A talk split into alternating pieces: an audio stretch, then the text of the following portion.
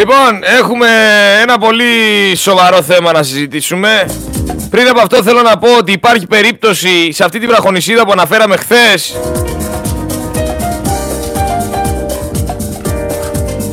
οι Τούρκοι να κάνουν επίθεση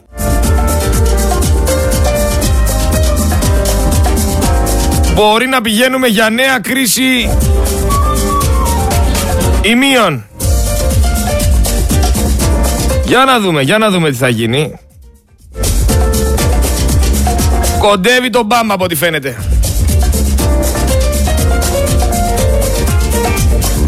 Έβλεπα χθες ένα ντοκιμαντέρ για την Άξο, για τα ορυχεία και για το κατά πόσο είναι αναξιοποίητα. Και σκεφτόμουν πόσα πράγματα στην Ελλάδα μένουν αναξιοποίητα. Πόσα πράγματα στην Ελλάδα υπάρχουν και το κράτος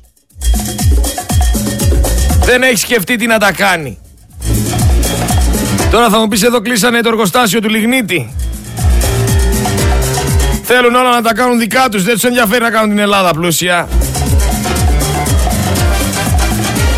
Επίσης κάτι ακόμα έχω να πω. Μετά το δεξί και αριστερή το ίδιο μαγαζί έρχομαι και προσθέτω το Ελλάς Τουρκία η ίδια εταιρεία. Ελλάς Τουρκία η ίδια εταιρεία παιδιά να το ξέρετε για τις κυβερνήσεις μιλάμε.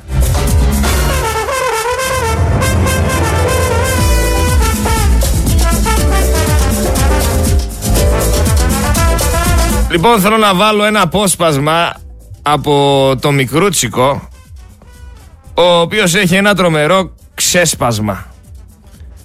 Ένα ξέσπασμα για ένα συγκεκριμένο τράπερ, ράπερ τον οποίο έχουν βάλει εκεί σε ένα reality να κάνει τον κριτή από το πουθενά. Βάλανε εκεί έναν άνθρωπο να κάνει τον κριτή και να προσπαθεί να μάθει σε άλλους να τραγουδάνε, να δίνει οδηγίες, διάφορα τέτοια τρελά. Πάμε να ακούσουμε λίγο το μικρούτσικο, ο οποίος έχει ένα ξέσπασμα και θεωρώ ότι το ξέσπασμά του έχει μία βάση. Δεν, δεν είναι τυχαίο, θα σας εξηγήσω γιατί. Θα πάω σε διαφημίσεις γιατί ρώτησες.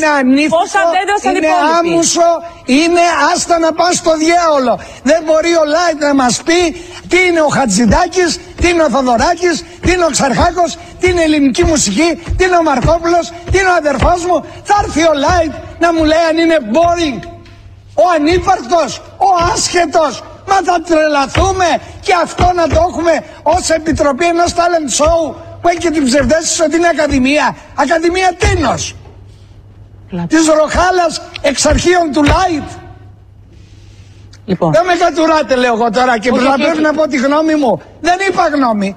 Απλά είμαι έξαλλος. Τι θα μείνει από αυτό το παιδί μετά από 3-5 χρόνια. Τίποτα. Που θα περάσει την πογιά του και δεν θα μπορεί να δέρνει τους συναδέλφους του; Τι θα μείνει; Ποιο τραγούδι; Πέστε με ένα τραγούδι. Ένα στίχο που κάτι προωθεί. Μια μουσική που κάτι λέει. Ποια Τι μουσική; συγχύεις τώρα, Αντρέα Η μου; παρλάτα. Δεν θέλω να... Ενώ δεν τον χωνεύω, συμφωνώ μαζί του. Τι προωθούν όλα αυτά τα τραγούδια; Το σκεφτήκατε, το έχουμε ξανασυζητήσει. Τι προωθούν όλα αυτά τα τραγούδια, ραπ, τραπ, μαπ. Όχι, το ραπ προωθεί μηνύματα, το τραπ. Την εκπόρνευση, τη βία και τα ναρκωτικά. Πώς λοιπόν έρχεσαι και προσθέτεις στην τηλεόραση σαν κριτή έναν άνθρωπο ο οποίος μιλάει για ναρκωτικά, για βία και για πορνεία; Τώρα θα μου πεις αυτό σε πείραξε. Εδώ συμβαίνουν όλα όσα συμβαίνουν στην Ελλάδα. Όλα με πειράζουνε. Όλα με πειράζουνε γιατί είναι όλα λάθος.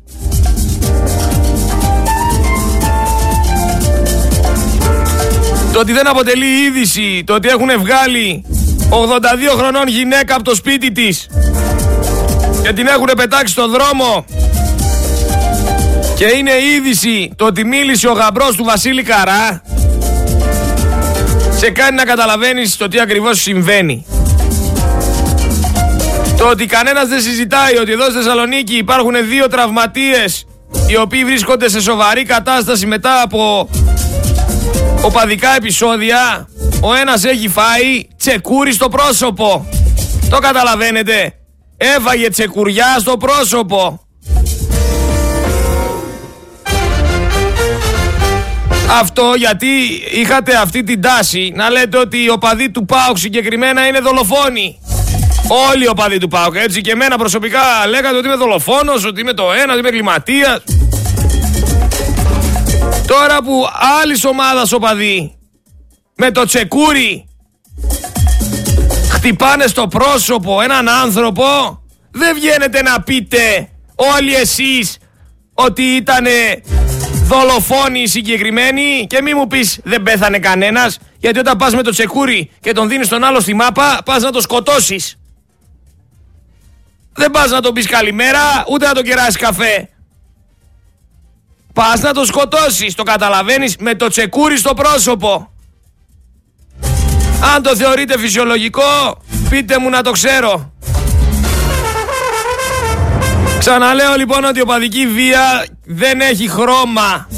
Ξαναλέω λοιπόν ότι όλα αυτά που γίνονται, που σφάζονται μεταξύ τους, που δολοφονούνται μεταξύ τους, δεν έχει να κάνει με συγκεκριμένες ομάδες και εννοείται ότι όλοι οι οπαδοί δεν είναι το ίδιο. Το έχω ξαναεξηγήσει. Αλλά για άλλη μια φορά δεν αναφέρεται και πολύ το τι ακριβώς έχει συμβεί. Γιατί θυμάμαι σε άλλο περιστατικό είχε γίνει ο κακός χαμός. Τώρα καμία στήριξη, κανένα πανό, τίποτα. Εντάξει μωρέ τι να έγινε, έφαγε ένας ένα τσεκούρι στο πρόσωπο και όλα καλά.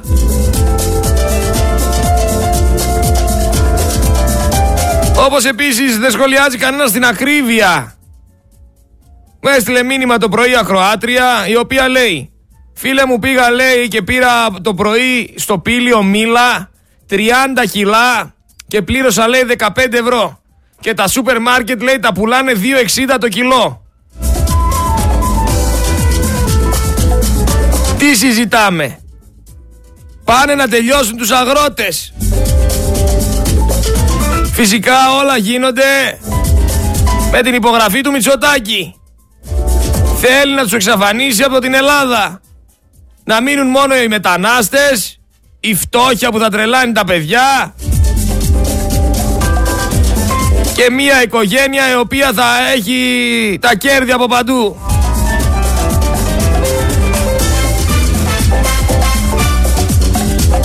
Πάμε να ξαναζήσουμε όσα είχαμε ζήσει στο παρελθόν. Εν τω μεταξύ μιας και αναφέραμε για κριτές σε talent show και σε reality. Εδώ είχατε βάλει ρε το μουζουράκι. Το μουζουράκι, ο μουζουράκι ξέρετε τι είχε πει; Ότι 28 Οκτωβρίου είναι μια ηλίθια γιορτή για εθνικιστές. Και ότι κανονικά έπρεπε να πάρουμε την ελληνική σημαία και να την κάψουμε. Αυτά έλεγε ο Μουζουράκης. Και αυτός κριτής ήταν και αυτόν το θαυμάζατε και αυτόν το χειροκροτούσατε. Δεν είναι μόνο light. Εδώ είχατε το ψινάκι που αποδεδειγμένα είναι χρηστής, που αποδεδειγμένα κάνει ό,τι κάνει στο κρεβάτι του. Το χειροκροτούσατε και το θαυμάζατε. Ε, μην κοροϊδευόμαστε μεταξύ μας τώρα για όλη αυτή την αφρόκρεμα της showbiz. Για όλη αυτή τη σάπια αφρόκρεμα.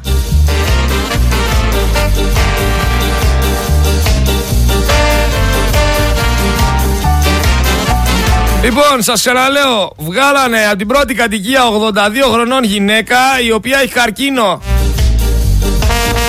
Η αξία της πρώτης κατοικίας της εκτιμήθηκε στα 170.000 ευρώ. Γέννησε πληστηριασμό και κοστολογείται στα 24 χιλιάρικα. Για 24 χιλιάρικα τη βγάλανε από το σπίτι της. Αν δεν είναι αυτό ντροπή τότε τι είναι. Πετάνε στον δρόμο μια γυναίκα και ο ελληνικός λαός απλά κάθεται και κοιτάει. Απλά είναι θεατής. Ξέρεις η λέξη ενσυναίσθηση είναι τέχνη. το να έχεις ενσυναίσθηση είναι τέχνη. Είναι ταλέντο το να μπορείς να μπαίνεις στη θέση του άλλου. Να κατανοείς πώς νιώθει. Και να δημιουργείς, να διαμορφώνεις τη σκέψη σου και τη συμπεριφορά σου ώστε να νιώθει ασφάλεια, ώστε να νιώθει καλά ώστε να θεωρεί ότι τον εκτιμάνε. Η ενσυναίσθηση είναι η βάση όλων των καλών σχέσεων και χωρίς ενσυναίσθηση μην περιμένετε να γίνει επανάσταση. Αλλά όταν έχεις ένα 41% το οποίο δεν έχει καμία ενσυναίσθηση, το οποίο είναι στον 7ο ουρανό επειδή δώσανε 7 εκατομμύρια από το Μαξίμου στα κανάλια, τι να πεις και τι να κάνεις. Θέλω να αναφέρω ότι η δίκη του αστυνομικού του Χρήστου Κεφαλά, ο οποίος ήταν ο οδηγός του περιουσιακού αυτοκινήτου της Δόρας Μπακογιάννη, που σκότωσε τον Ιάσονα Λαλαούνι έξω από τη Βουλή, η υπόθεση αυτή πήρε για τρίτη φορά αναβολή. Και όπως πάει το πράγμα, θα παίρνει αναβολές μέχρι να παραγραφεί το πλημέλημα. Πλημέλημα το ονομάσανε. Επίσης η αδερφή του, η Άσονα, η Κατερίνα Λαλαούνη, δήλωσε είμαστε δυόμιση χρόνια λέει από τότε που έγινε το έγκλημα και ακόμα δεν έχει ξεκινήσει η δίκη. Δεν φτάνει λέει που έχουμε τον πόνο μας για αυτό που ζούμε. Πρέπει κάθε φορά να ερχόμαστε μέχρι το δικαστήριο για να υποστούμε όλη αυτή την απαράδεκτη κατάσταση. Αναβολή στην αναβολή κοπέλα μου όμορφη. Με την τώρα Μπακογιάννη έμπλεξες, δεν έμπλεξες με κανένα τρίτο τέταρτο. Ο οδηγός της τώρας Μπακογιάννη ήταν, τι περιμένεις να πάει φυλακή; Τι περιμένεις, ο Ντογιάκος ή ο κάθε ένας από τη δικαιοσύνη να τον καλέσει για ανάκριση και να πραγματοποιηθεί η δίκη; Ποιος εισαγγελέας και ποιος δικαστής έχει τα κάκαλα να στείλει στη φυλακή τον υπηρεσιακό οδηγό της Ντόρας Μπακογιάννη; Ποιος υπάρχει θεωρείς, δεν υπάρχει. Την Παρασκευή το μεσημέρι 2 η ώρα, Παρασκευή μεσημέρι 2 η ώρα, θέλω να είστε όλοι κουμπωμένοι στο ραδιόφωνο, έχω έκπληξη η οποία θα κάνει αποκαλύψεις για όλη την διεφθαρμένη δικαιοσύνη για όλο το σύστημα του Μητσοτάκη αλλά και για την ΕΕΠ. Παρασκευή 2 και 10 κουμπωμένοι όλοι εδώ για κάτι πρωτόγνωρο, για κάτι που δεν έχετε ξανακούσει πουθενά.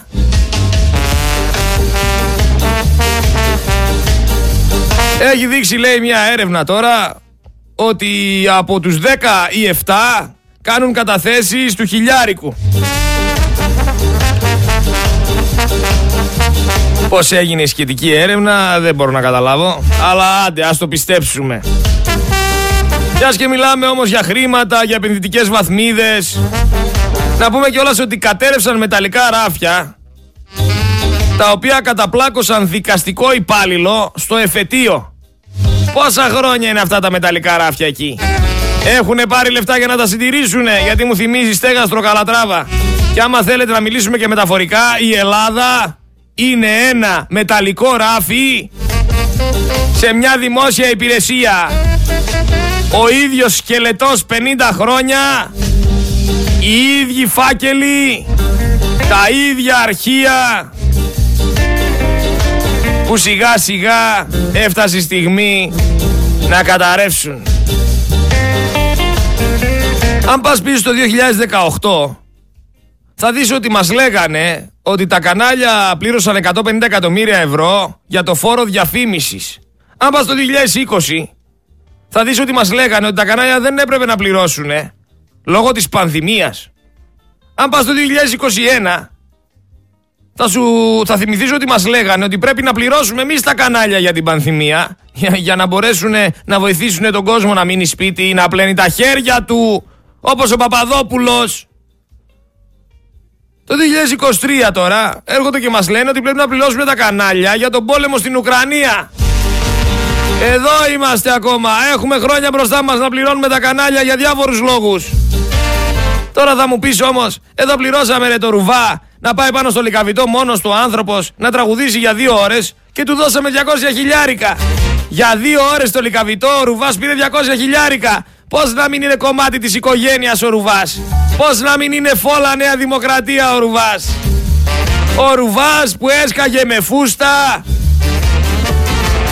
Με σκηνή δεμένος και έπεφτε μέσα στη Θεσσαλονίκη με τη φούστα και είχε μπλέξει και στο δέντρο. Το θυμάστε τον Καραγκιόζη; Το θυμάστε ρε το Καραγκιόζη που φόρεσε τη φούστα και πήγε να πέσει με το, με το σκηνή εκεί πέρα σαν υπτάμενος καταδρομέας και είχε κολλήσει στο δέντρο. Ο Καραγκιόζης με τη φούστα είχε κολλήσει στο δέντρο ρε. Και τρέχανε να το κατεβάσουν, να το ξεμπλέξουνε. Που τον έκανε ντάχτυρ ο Ψινάκης. Αυτός ο άνθρωπος πήρε 200 χιλιάρικα για δύο ώρες στο Λικαβιτό να τραγουδήσει μόνος του. Γιατί δεν είχε κόσμο η συναυλία. Είχαμε lockdown. Μην τα ξεχνάτε. Βγαίνουνε τώρα και μας χορεδεύουν με άλλο τρόπο. Να μας δείξουν ότι και καλά είμαστε προοδευτικοί. Λέει μπορείτε να μπείτε στην πλατφόρμα της ΑΑΔΕ και να κάνετε λέει καταγγελία είτε επώνυμα είτε ανώνυμα. Μπαίνεις λέει μέσα στην εφαρμογή εκεί στην ισοσελίδα τους και έχει επιλογή ανώνυμη καταγγελία, επώνυμη καταγγελία, πατάς λέει και είναι ό,τι είναι να κάνεις. Καταγγέλισε παιδί μου ότι κάποιος φοροδιαφεύγει.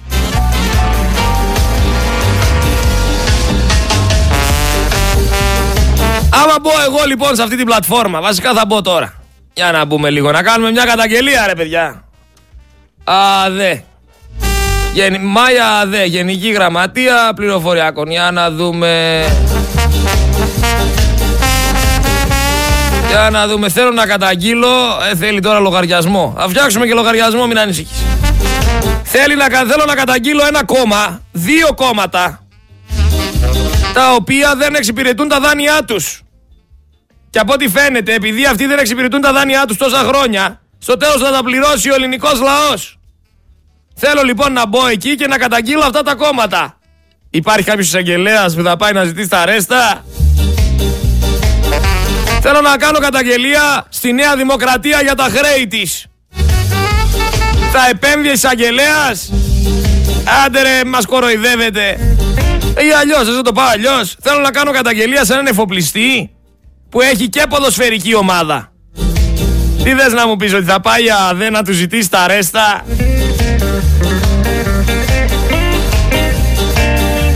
Ρε εδώ πέρα τα κανάλια δεν έχετε κάνει καλά. Κάνετε καλά τους υπόλοιπους. Άντε σοβαρευτείτε. Και χθες είπα το άλλο. Να πάμε να κάνουμε καταγγελία. Να κάνουμε καταγγελία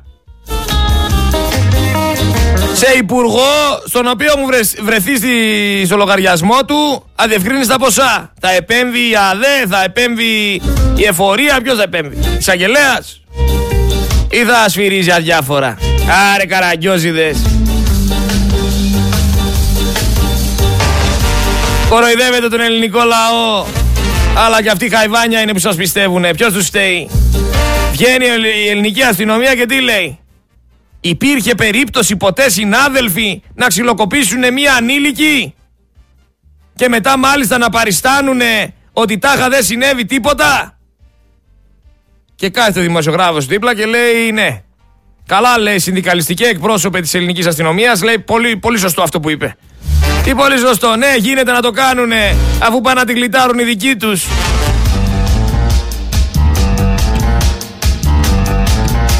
Λοιπόν τώρα για τον πόλεμο εκεί στην Παλαιστίνη με το Ισραήλ Αναγκάζουν τους Παλαιστίνιους μέσω βομβαρδισμών να οδηγηθούν στην Αίγυπτο και το Σινά γιατί, γιατί θέλουν λέει να εξασφαλιστεί η καθαρότητα της περιοχής με την εξαφάνιση των Παλαιστινίων.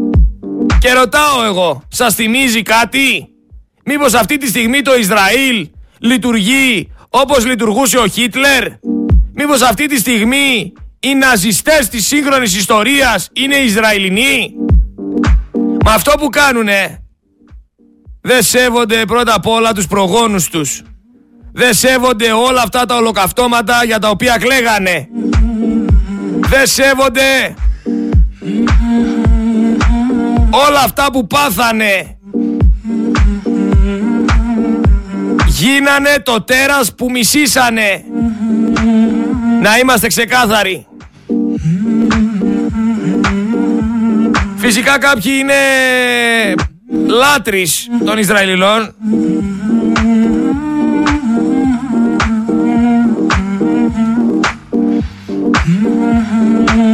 Κάποιοι τρελαίνονται, γουστάρουνε, όπως ο Πλεύρης, που λέει πολύ σωστά κάνει το Ισραήλ και σκοτώνει παιδιά Πολύ σωστά λέει ο Πλεύρης κάνει το Ισραήλ που σκοτώνει κόσμο μέσα στα νοσοκομεία και βομβαρδίζει νοσοκομεία και σχολεία.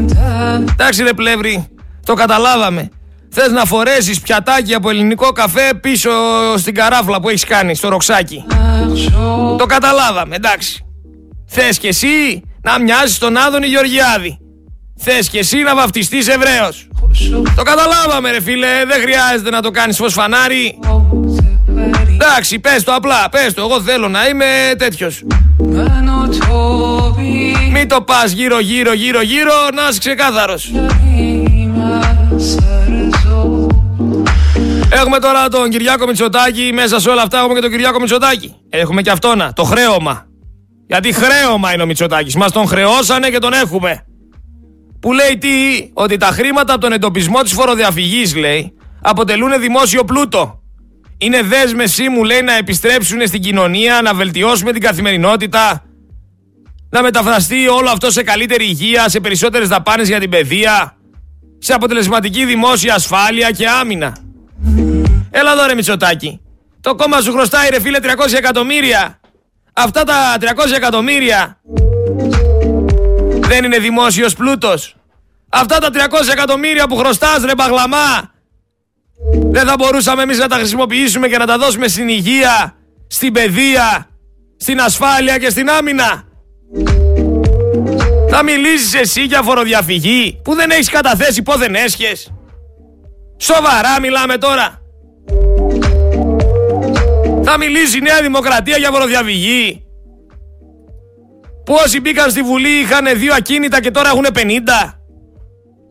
Είναι δυνατόν να μιλήσουμε για φοροδιαφυγή. Να καλέσουμε τον κύριο Φλόρο να μιλήσουμε για φοροδιαφυγή άμα θέλεις Μητσοτάκη που τον έχει στο χέρι σου με αυτόν τον τρόπο. Να δούμε τι έχει να μας πει κι αυτός που αγόρασε βίλα κάτω από την αντικειμενική της αξία. Να μιλήσουμε για φοροδιαφυγή. Άμα θέλετε και για δημόσιο πλούτο. Και πόσα χρήματα θα έπρεπε να είναι στις τράπεζες, στις κρατικές, στα κρατικά ταμεία. Τα οποία εσείς τα σκορπάτε δεξιά και αριστερά. Άμα θέλετε να μιλήσουμε για δημόσιο πλούτο, να μιλήσουμε όμως, να μιλήσουμε ξεκάθαρα. Και να μπορέσεις επιτέλους να αφήσεις κόσμο να έρθει να σε ρωτήσει σοβαρά πράγματα. Γιατί έρχεσαι εδώ στη ΔΕΘ και κάνεις παραγγελία συγκεκριμένους δημοσιογράφους και ραδιοφωνικούς παραγωγούς. Θέλεις με συγκεκριμένα πρόσωπα να μιλάς. Πρόσωπα τα οποία φυσικά φοράνε μπλε γραβάτα. Όλη μέρα φωνάζουν ζήτω Μητσοτάκης. Δεν επιτρέπεις για παράδειγμα σε μένα ή σε κάποιον άλλο να, να έρθει εκεί στη ΔΕΘ να σου κάνει μια ερώτηση. Επίσης είσαι τόσο φλόρος, συγγνώμη κιόλας για την έκφραση, τόσο φλόρος που θες να αποστείλουν και τις ερωτήσεις που θα σου κάνουνε. Μη βρεθεί σε δύσκολη θέση, ρε αγόρι. Μη βρεθεί σε δύσκολη θέση. Γιατί όλα πάνε με πίνακες. Πρέπει να έχεις μπροστά σου τα χαρτιά, να ξέρεις τι να απαντήσεις.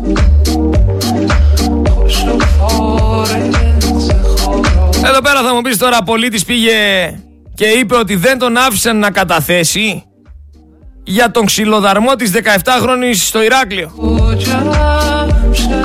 Πήγε να καταθέσει και δεν τον άφησαν να καταγγείλει, να πει πώς ήταν, πώς έγινε. Και τον είπανε σηκώ φύγει από εδώ πέρα. Διώξανε μάρτυρα ρε. Δεν άφησαν μάρτυρα να πει όσα είδε για τον ξυλαδερμό της 17χρονης. Τον διώξανε. Τι να λέμε τώρα. Τώρα μιας και μίλησα για μάρτυρες, τουλάχιστον αυτός ο μάρτυρας ζει. Γιατί κάποιοι άλλοι μάρτυρες χάσαν και τη ζωή τους. Και κάποιοι εισαγγελείς φύγαν και στην Αμερική. Έχουμε ζήσει πραγματάκια στην Ελλάδα. Στη χώρα παροδία όμως τι περιμένεις; Το ελληνικό δημόσιο θα πληρώσει τα οφειλόμενα των τηλεοπτικών σταθμών.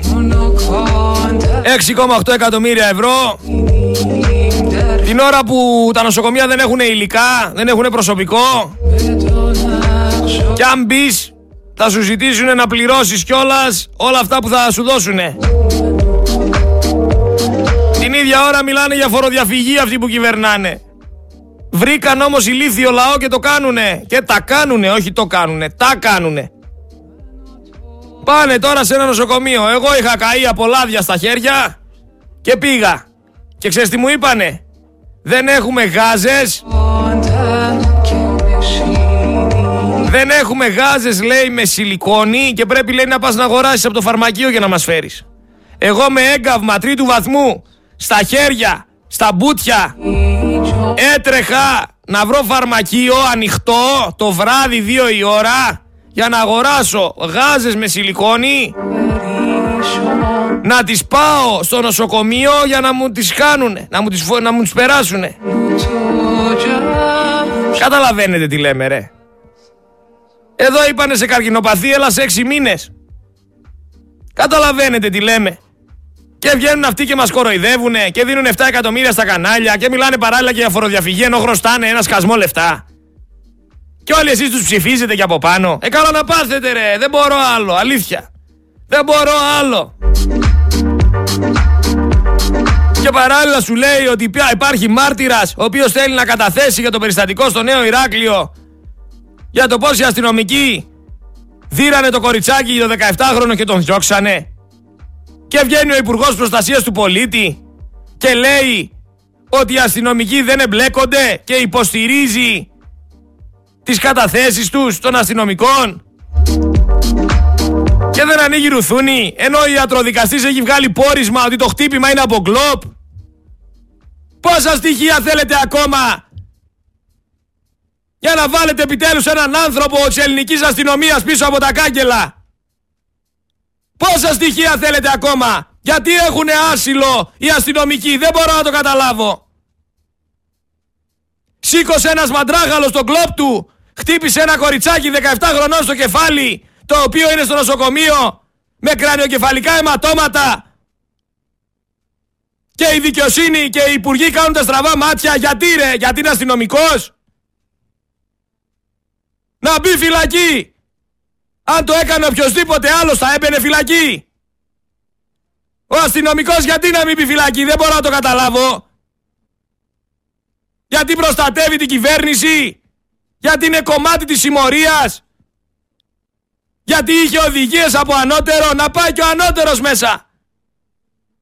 Αυτή τη στιγμή ένα κοριτσάκι 17 χρονών είναι στο νοσοκομείο και κινδυνεύει η ζωή του. Γιατί, γιατί κάποιος άνανδρος σήκωσε τον κλόπ του και το χτύπησε στο κεφάλι.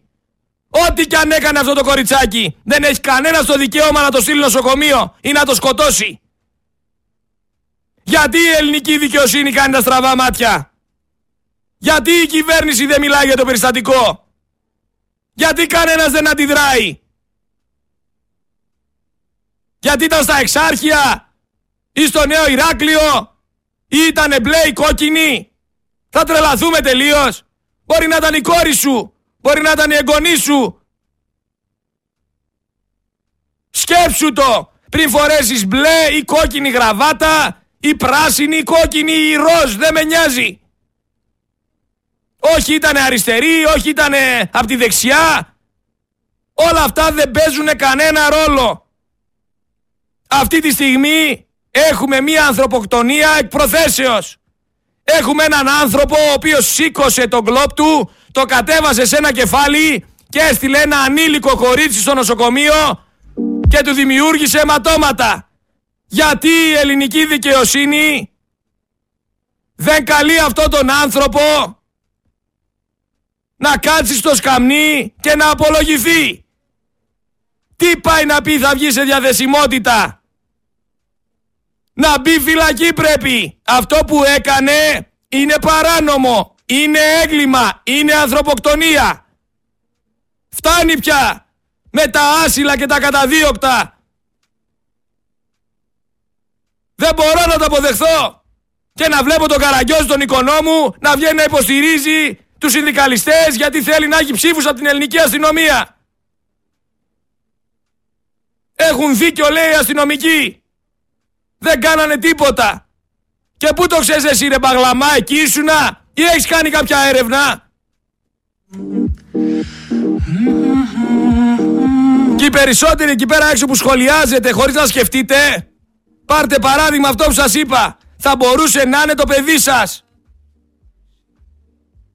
Θα μπορούσε να είναι το παιδί σας. Δεν μπορώ να καταλάβω γιατί έχει πάρει τρεις φορές αναβολή το δικαστήριο για την υπόθεση του Ιάσονα. Για ποιο λόγο ο αστυνομικός Χρήστος Κεφαλάς ο οδηγός του υπηρεσιακού αυτοκινήτου της Δόρας Μπακογιάννη που έκανε παράνομα αναστροφή μπροστά στη Βουλή και σκότωσε το παιδί που περνούσε με πράσινο με τη μηχανή του να μην έχει ακόμα καταδικαστεί. Για ποιο λόγο σκότωσε ένα παιδί, έκανε παράνομα αναστροφή. Θα έπρεπε να βρίσκεται πίσω από τα κάγκελα. Και βγαίνει η αδερφή του παιδιού και κλαίει και λέει είμαστε δυόμιση χρόνια από τότε που ξεκίνησε αυτό και δεν έχει γίνει ακόμα ούτε μία δίκη. Έχουμε τον πόνο μας και κάθε φορά μας τραβάνε στα δικαστήρια γιατί; Για να μας πούνε ότι θα πάρει αναβολή. Αναβολή στην αναβολή μέχρι να παραγραφεί το αδίκημα. Που δεν είναι καν αδίκημα, το έχουν ονομάσει πλημέλημα. Αυτή είναι η Ελλάδα. Δεν υπάρχει δικαιοσύνη. Θυμάμαι το 2019 με 20 που σηκώσαμε ένα πανό που έγραφε τότε «Καμία ειρήνη χωρίς δικαιοσύνη». Καμία ειρήνη χωρίς δικαιοσύνη. Ε, βέβαια ρε φίλε. Πώς θα υπάρξει ειρήνη όταν δεν υπάρχει δικαιοσύνη; Όταν δεν υπάρχει δικαιοσύνη υπάρχει αδικία. Και στην προκειμένη φάση αδικούν τον ελληνικό λαό. Αυτή η παρέα Τουλάχιστον λέει 10.920 ευρώ θα δηλώνουν οι επαγγελματίες. Το νέο φορολογικό. Γιατί με 10.920 δεν φοροδιαφεύγεις. Όλοι το ξέρουν αυτό. Δίνουνε τώρα λεφτά λέει και σε όσους καρφώνουν φοροφυγάδες. Είναι οι πατροπαράδοτοι οι Έλληνες. Αυτοί οι συγκεκριμένοι οι Ρουφιάνοι που κάποιοι θα το κάνανε και τζάμπα, έτσι. Απλά μόνο για να ευχαριστηθούν την καταστροφή του γείτονα. Με ανδρουλάκιδες που έχουν βάλει την ουρά στα σκέλια, με μυτσοτάκιδες, με τσίπρες, καραγκιοζηλίκια, με κασελάκιδες. Ρε πόλεμος Ουκρανίας και οι ελεύθεροι επαγγελματίες στις εισφορές έχουν αύξηση 10%. Για τον πόλεμο της Ουκρανίας οι επιχειρήσεις έχουν εισφορές στις εισφορές μείωση 1%. Για τον πόλεμο της Ουκρανίας πάλι οι καναλάρχες στις εισφορές έχουν επιστροφή 100%. Και παίρνουν και ένα μπόνους στην επιστροφή 50% για το ενίκιο της τηλεοπτικής συχνότητας. Πώς λοιπόν είναι δίκαιο όλο αυτό; Αν είχαμε μηδενίσει το ΦΠΑ στα τρόφιμα όπως έλεγα τότε ότι έκανε η Ισπανία θα μαζευόντουσαν μπαμ μπαμ 7 εκατομμύρια για τα κανάλια. Πείτε μου.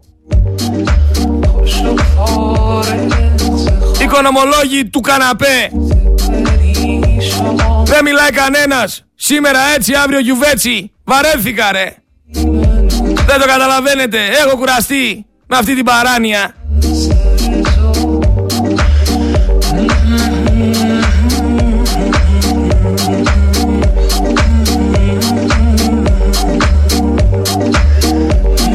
Βγήκε πόρισμα ιατροδικαστικής εξ, εξέτασης για τη 17χρονη και λέει το χτύπημα στο κεφάλι ήταν από γκλόπ.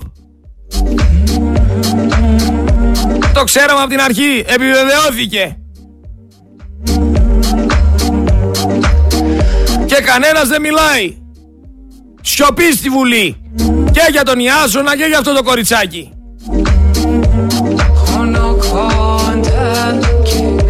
Αβαβά, Μούχτη! Κανένας δεν αντιδράει στην αδικία. Φοβούνται όλοι. Τι φοβάστε, δεν μπορώ να καταλάβω. Για ποιο λόγο σας πληρώνει ο ελληνικός λαός; Για να είστε κουτσούμπες; Για να είστε όλη μέρα αγκαλιά εκεί πέρα και να ταρπάζετε; Να μην θέλετε να κυβερνήσετε, να επιβιώνετε μέρα 8% και να βάζετε κάθε μήνα τα λεφτά στην τσέπη;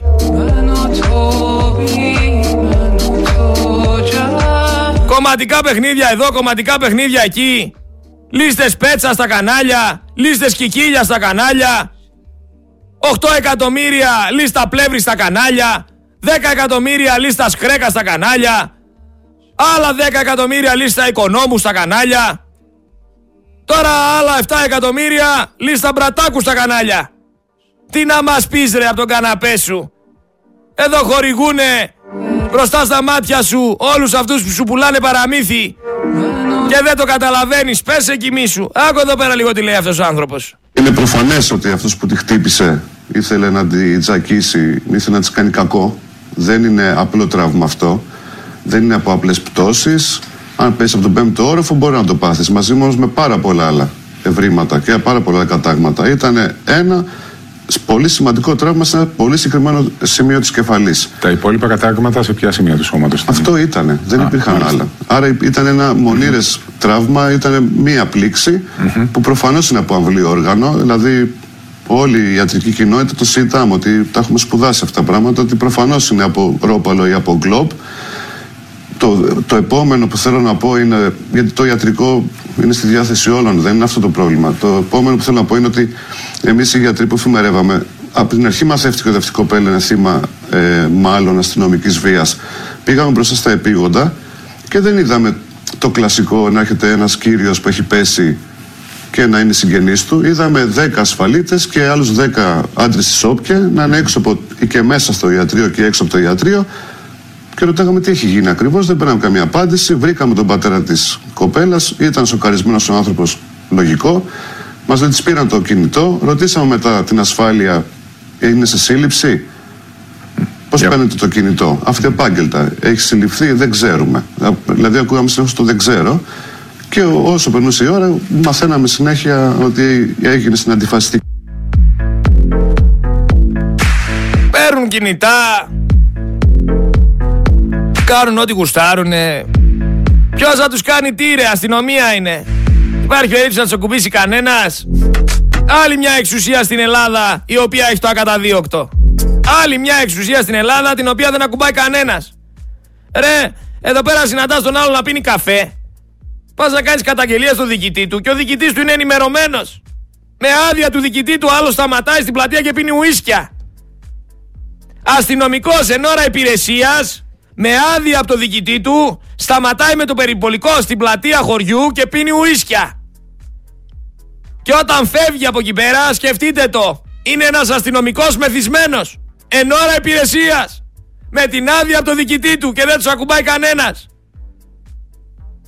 Πρέπει να έρθει η στιγμή που όλοι αυτοί οι φλόροι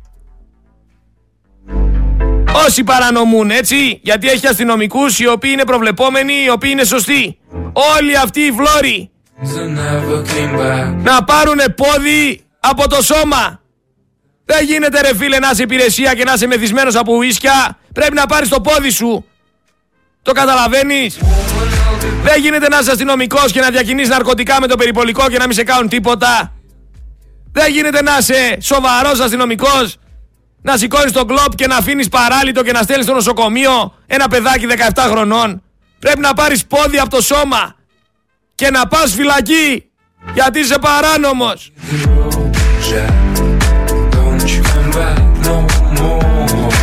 Στο τέλος λέει του 2025 θα γίνει αποκατάσταση της γραμμής Αθήνας Θεσσαλονίκης Ένα νέο είναι το ότι ο Κωστής Κατζηδάκης λέει είδα από μπροστά του να περνάει ένα ένσημο και αναρωτήθηκε τι είναι αυτό; Τι είναι αυτό; λέει. Με αυτό το νέο φορολογικό νομοσχέδιο όμως κανένας δεν έχει υπολογίσει ότι μισό εκατομμύριο επαγγελματίες θα πληρώσουν περισσότερο φόρο. 41% ησυχία παρακαλώ. Έχουμε τη Βολιβία η οποία έχει κόψει διπλωματικές σχέσεις με το Ισραήλ μετά από όλα αυτά που κάνει.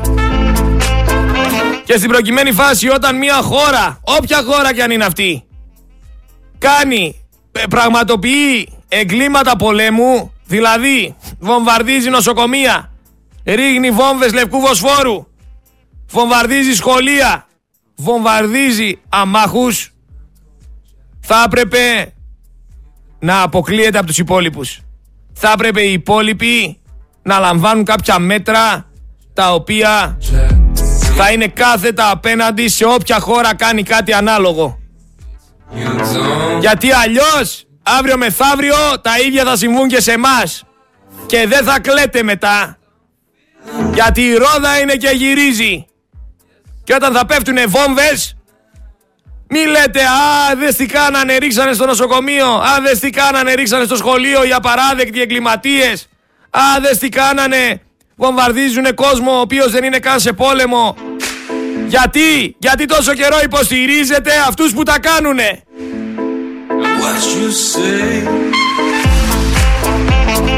Και εσείς και κάτι καραγκιόζησε σαν το Ρωμανό. Ο οποίος Ρωμανός το παρατράγουδο. Το παρατράγουδο που τραγουδούσε θα πάω στα Αεροσόλυμα. Το θυμάστε, θα πάω στα Αεροσόλυμα, κάτσε να το βρω.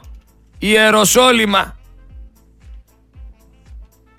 Έλα, έλα, βγάλτε το τραγουδάκι του. Α. Πού είναι ρε, έλα, εδώ είσαι.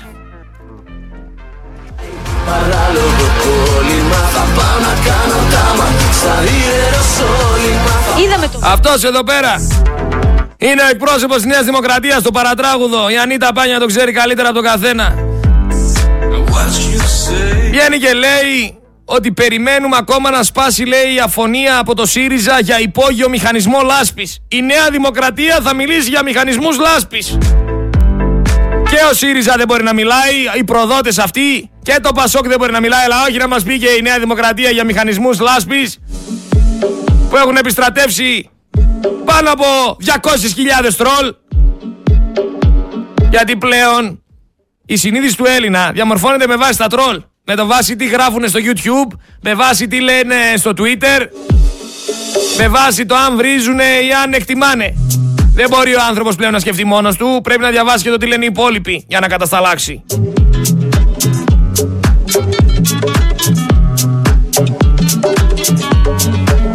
Αλλά πραγματικά, γιατί μιλάω για τους Ισραηλινούς. Υπάρχουν Ισραηλινοί λογικοί, ναι ή όχι; Υπάρχουν Ισραηλινοί οι οποίοι αυτή τη στιγμή αντιλαμβάνονται πως το μοντέλο αυτό τους σκοτώνουμε παιδιά για να μας φοβούνται έχει κάποια κενά; Πως ό,τι, αν, ό,τι και αν κάνεις πρέπει να είσαι σίγουρος πως έχεις κάτι να κερδίσεις. Και στην προκειμένη φάση δεν κερδίζει κανένας. Την πληρώνουνε απλά αθώα παιδάκια. Υπάρχει κανένας Ισραηλινός λογικός που να λέει ότι όλο αυτό που γίνεται δεν είναι σωστό. Αναρωτιέμαι.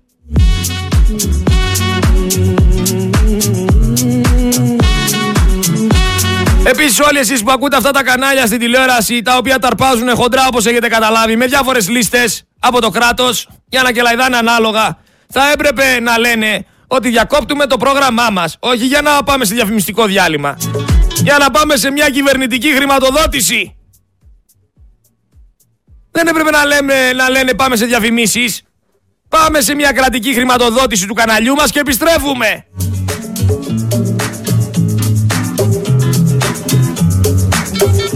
Επιστρέφουμε σε έναν ακροδεξιό φασίστα ο οποίος λέει ο Θάνος ο Πλεύρης ότι η Ισλαμική τρομοκρατία μας κήρυξε λέει τον πόλεμο και σε αυτό τον πόλεμο δεν μπορεί να υπάρχει ουδετερότητα. Η Ισλαμική τρομοκρατία μας κήρυξε τον πόλεμο και σε αυτό τον πόλεμο δεν μπορεί να υπάρχει λέει ουδετερότητα. Μιλάει ο γυμνοσάλιαγκας που διέλυσε το εσύ για τρομοκρατία ρε παιδιά. Είναι για να τρελαίνεσαι, είναι για να σου γυρνάει ο εγκέφαλος.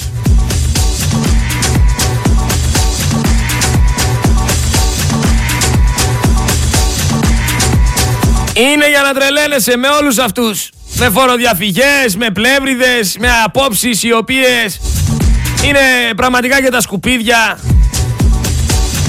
Με χρωστούμενα 430 εκατομμύρια από το κόμμα τους. Σας είπα, Νέα Δημοκρατία με Πασόκ μαζί, αυτή την τετραετία πάνε να κουμπίσουν το ένα δις χρέη. Ένα δισεκατομμύριο χρέη θα έχουνε. Πάνε να σπάσουν το ρεκόρ. Και μας μιλάνε αυτοί οι άνθρωποι για φοροδιαφυγή και 10.920 ευρώ θα πρέπει να είναι η κατάθεση εισοδήματος. Άκου τώρα. Λες και ένας γιατρός δεν μπορεί να, να φοροδιαφύγει με άλλο τρόπο. Δηλαδή γιατροί, δικηγόροι, εισαγγελείς, οι μηχανικοί θα δηλώνουν 12.000 ευρώ στο κράτος και δεν θα υπάρχει πλέον φοροδιαφυγή. Αποδεικνύει για άλλη μια φορά ο Μητσοτάκης ότι το πολίτευμα της χώρας είναι η κλεπτοκρατία. Όταν ο υδραυλικός κόβει απόδειξη τα λεφτά από τους φόρους τα οποία δεν σου επιστρέφονται μέσω παιδείας, υγείας και πάει λέγοντας. Βρίσκεσαι σε μία απόφαση. Πρέπει να αποφασίσεις. Αν θέλεις να τα φάει ο Μητσοτάκης με τους καναλάρχες και τις τράπεζες τότε κόβεις απόδειξη. Ή αλλιώς τα τρώει υδραυλικός. Αυτό γίνεται. Κάτι για τους αριστερούς. Το ότι πλέον κάποια site όπως είναι το πρώτο ψέμα μαζί με την Ευσύν γράφουν πλέον τα ακριβώς ίδια πράγματα, θα έπρεπε να προβληματίσει όλους αυτούς που ονομάζονται ριζοσπάστες. Υποτιθέμενοι ριζοσπάστες. Κάτι ακόμα που λέει ο Μητσοτάκης είναι ότι έχει έρθει η ώρα, λέει, όλοι μαζί να κάνουμε ένα σημαντικό βήμα για την αποκομματικοποίηση του κράτους. Από ό,τι φαίνεται μεγάλωσε πάρα πολύ η οικογένεια Μητσοτάκη και πλέον μπορεί να καλύψει όλες τις θέσεις. Δεν χρειάζονται άνθρωποι από τα κόμματα. Πλέον μπορεί το ΣΟΗ να καλύψει όλη τη Βουλή.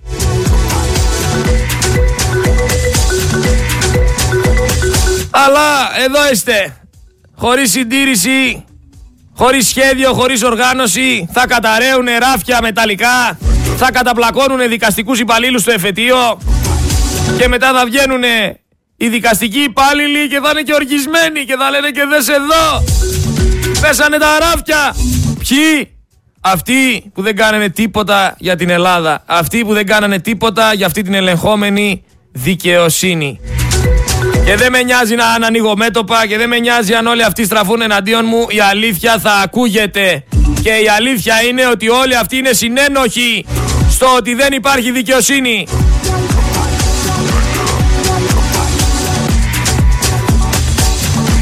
Πού είναι η δικαιοσύνη για αυτούς εδώ τους ανθρώπους; Ακούστε το ηχητικό. Πού είναι η δικαιοσύνη για αυτούς; Εκεί όπου συμβαίνει όντως το απίστευτο, άνθρωποι έχουν βρει καταφύγιο στο νεκροταφείο του χωριού, εκεί σε Γεωργία. Βρήκαμε πραγματικά τους ε, ανθρώπους να έχουν στήσει ένα πρόχειρο νοικοκυριό. Δεν έχουν που να μείνουν και δεν έχουν και καμία ενημέρωση. Αυτά θα έρθει εδώ ο Υπουργός ναι, Εταιρικών ο κ. δηλαδή. θα είναι αυτό. Και μην ξεχνάμε κάτι, είναι η ένατη ημέρα, εννέα μέρες. Λοιπόν, ευχαριστούμε χωρίς ε, καμία. Κύριε Βορύδη, να ξεκινήσουμε από αυτό που αναδείξαμε στο ρεπορτάζ μας πριν από λίγο και θα θέλαμε και τη δική σας βοήθεια προκειμένου να τρέξει πιο γρήγορα. Υπάρχουν 10 άνθρωποι αυτή τη στιγμή στο βλοχό που μένουν μέσα στο νεκροταφείο. Ακόμη. Εμείς θα μιλήσουμε και με τη Δημοτική Αρχή, αλλά θέλουμε να το κάνετε κι εσείς. Δεν είναι εικόνα αυτή. Και αυτό σας το λέω. Όχι, ε, ε, σας το λέω ότι εγώ μόλι βγω από εδώ θα πάρω τηλέφωνο για να δω τι γίνεται με το συγκεκριμένο θέμα. Πάντως η γενικότερη εικόνα που έχω είναι ότι όποιος έχει ζητήσει να μετακινηθεί, Όποιος έχει ζητήσει να του βρεθεί κατάλημα να μείνει. Όποιος. Αυτά όλα έχουν τακτοποιηθεί. Αυτό ζητάνε, το έκαναν δημόσια πριν λίγο. Εντάξει, αυτό θα, θα, θα, θα ενεργήσουμε αμέσως. Δηλαδή, αμέσως μετά την εκπομπή σας θα κάνω αυτό το τηλέφωνο και σχεδόν δύο μήνες μετά κτηνοτρόφοι από τον Βλοχό ζουν ακόμη έξω από την εκκλησία. Στον Βλοχό, οκτώ κάτοικοι φιλοξενούνται στον ιερό ναό Αγίου Θανασίου με τις συνθήκες όπως λένε να είναι πολύ δύσκολες. Μας είπαν ότι θα φέρουν κοντέινερ. Έχει περάσει το δύο μήνες πόσο έχει. Δεν είναι ούτε ακρόαση ούτε πολύ. Θα ενεργήσουμε αμέσως, δηλαδή αμέσως μετά την εκπομπή σας θα κάνω αυτό το τηλέφωνο. Καλά, όχι ότι πιστέψαμε και την πρώτη φορά το βορίδι, αλλά αποδεικνύεται για άλλη μια φορά ότι είναι ψεύτης ο άνθρωπος και αποδεικνύεται άλλη μια φορά για, για τους επόμενους δύο μήνες οι άνθρωποι μένουν εκεί ακόμα. Από τη στιγμή που έκανε τη δήλωση ο ψεύτης. Πού είναι η δικαιοσύνη για αυτούς τους ανθρώπους. Για πείτε μου, πού είναι η δικαιοσύνη να κατακρίνει τα ψέματα του Βορύδη; Ο Βορύδης δεν είναι κανένα σκυρπαντελή σε κανένα καφενείο. Αυτή τη στιγμή είναι υπουργός, άσχετα που δεν το ξέρει. Δεν γίνεται να βγαίνει να λέει έτσι ψέματα. Και τι πάει να πει μετά από την εκπομπή θα πάρω τηλέφωνο. Ποιος είσαι Μωρή Ρόμπα να πάρεις τηλέφωνο για να βοηθήσεις τους ανθρώπους να βρουν σπίτι; Κανονικά το κράτος θα έπρεπε ήδη να το έχει κάνει. Πες μου δεν μας κάνεις χάρη. Δεν μας κάνεις χάρη να πάρεις τηλέφωνο να πάνε αυτοί οι άνθρωποι εκεί που πρέπει να πάνε. Γελί, φαντάρι. Υπάρχει όμως ακόμα κόσμος που περιμένει να δικαστεί ο οδηγός της Πακογιάννη. Υπάρχει ακόμα κόσμος που είναι ρομαντικός, που θεωρεί ότι αυτής της συμμορίας τα παραρτήματα θα πούν φυλακή. Μην κοροϊδευόμαστε. Στην Ελλάδα ζείτε. Στην Ελλάδα που έχουν βάλει αντικλεπτικά στις φιάλες, στα σούπερ μάρκετ, στα λάδια. Στην Ελλάδα που πλέον security φυλάνε τις ελιές τους κάμπους. Σε αυτή την Ελλάδα που ο Άδωνης Γεωργιάδης λέει ότι εφικτός στόχος είναι η αύξηση του μέσου μισθού στα 1500 ευρώ στο τέλος της τετραετίας. Δηλαδή το 2027 θα πάνε οι μισθοί στα 1500 ευρώ. Θα δούμε, είναι εφικτός στόχος, δεν είπε ότι θα το ρομάτοποιήσει. Μη χαίρεστε. Δεν είναι όμως μόνο το εφετείο, δεν είναι μόνο το στέγαστρο Καλατράβα. Σιδερένια πόρτα σε Λύκειο στη Νέα Σμύρνη έχει πέσει και από τύχη δεν υπήρξαν θύματα. Πάμε και όπου βγει είναι το σλόγκαν. Από τύχη ζούμε είναι το μότο. Πάμε όμως σε μια ακόμα δήλωση του Σκρέκα. Ο Σκρέκας ο οποίος τι βγήκε και είπε ρε παιδιά. Δεν θα διστάσουμε λέει να επιβάλλουμε πρόστιμα σε πολυεθνικές. Ο Σκρέκας μας λέει θα βάλει πρόστιμο σε πολυεθνικές. Ρε Σκρέκα. Πρόστιμο θα, θα επιβάλλεις. Το τι θα εισπράξεις είναι άλλη ιστορία. Και στο λέω αυτό γιατί το είδα και με τα κανάλια που δεν πληρώσανε τον ΕΔΟΕΑΠ τους και τελικά θα τον πληρώσει ο ελληνικός λαός. Σκρέκα, πάνε κάνε καλά πρώτα τα ελληνικά κανάλια. Ένας θεός τα λέει ελληνικά και έλα μετά να μας πεις και για τις πολυεθνικές ρε. Έλα μετά να τα ξαναπούμε. Μια και είπα Άδωνης Γεωργιάδης, για ακούστε λίγο για αυτό το ηχητικό γιατί τελειώνει ο χρόνος.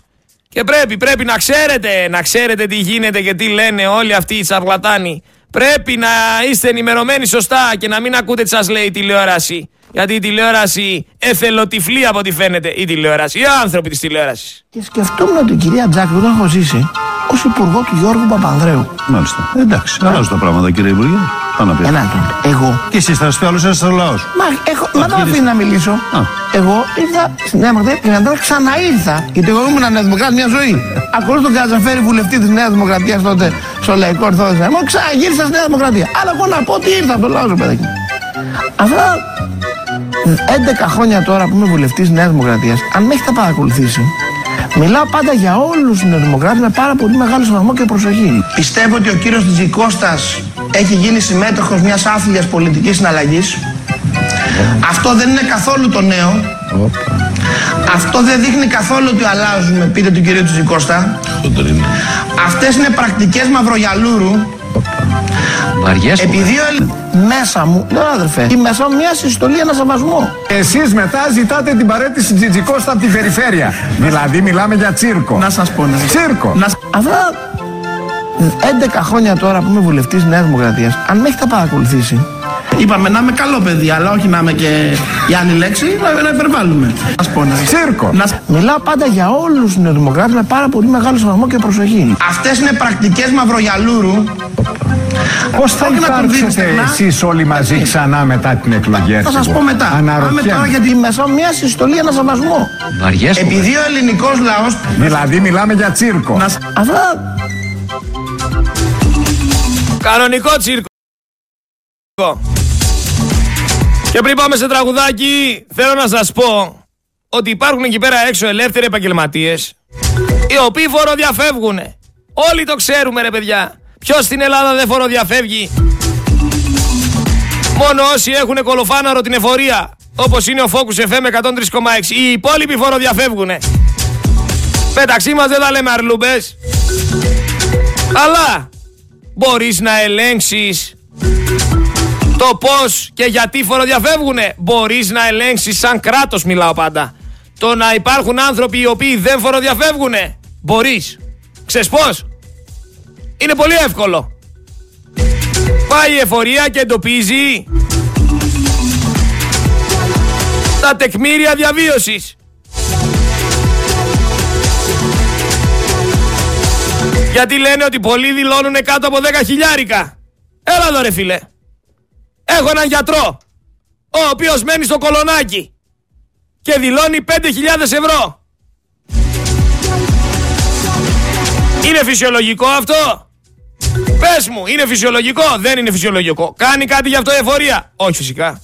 Άρα ποιος φταίει; Εγώ φταίω ή εσύ; Δεν φταίμε εμείς φιλέ. Το κράτος φταίει που δεν υπάρχει έλεγχος.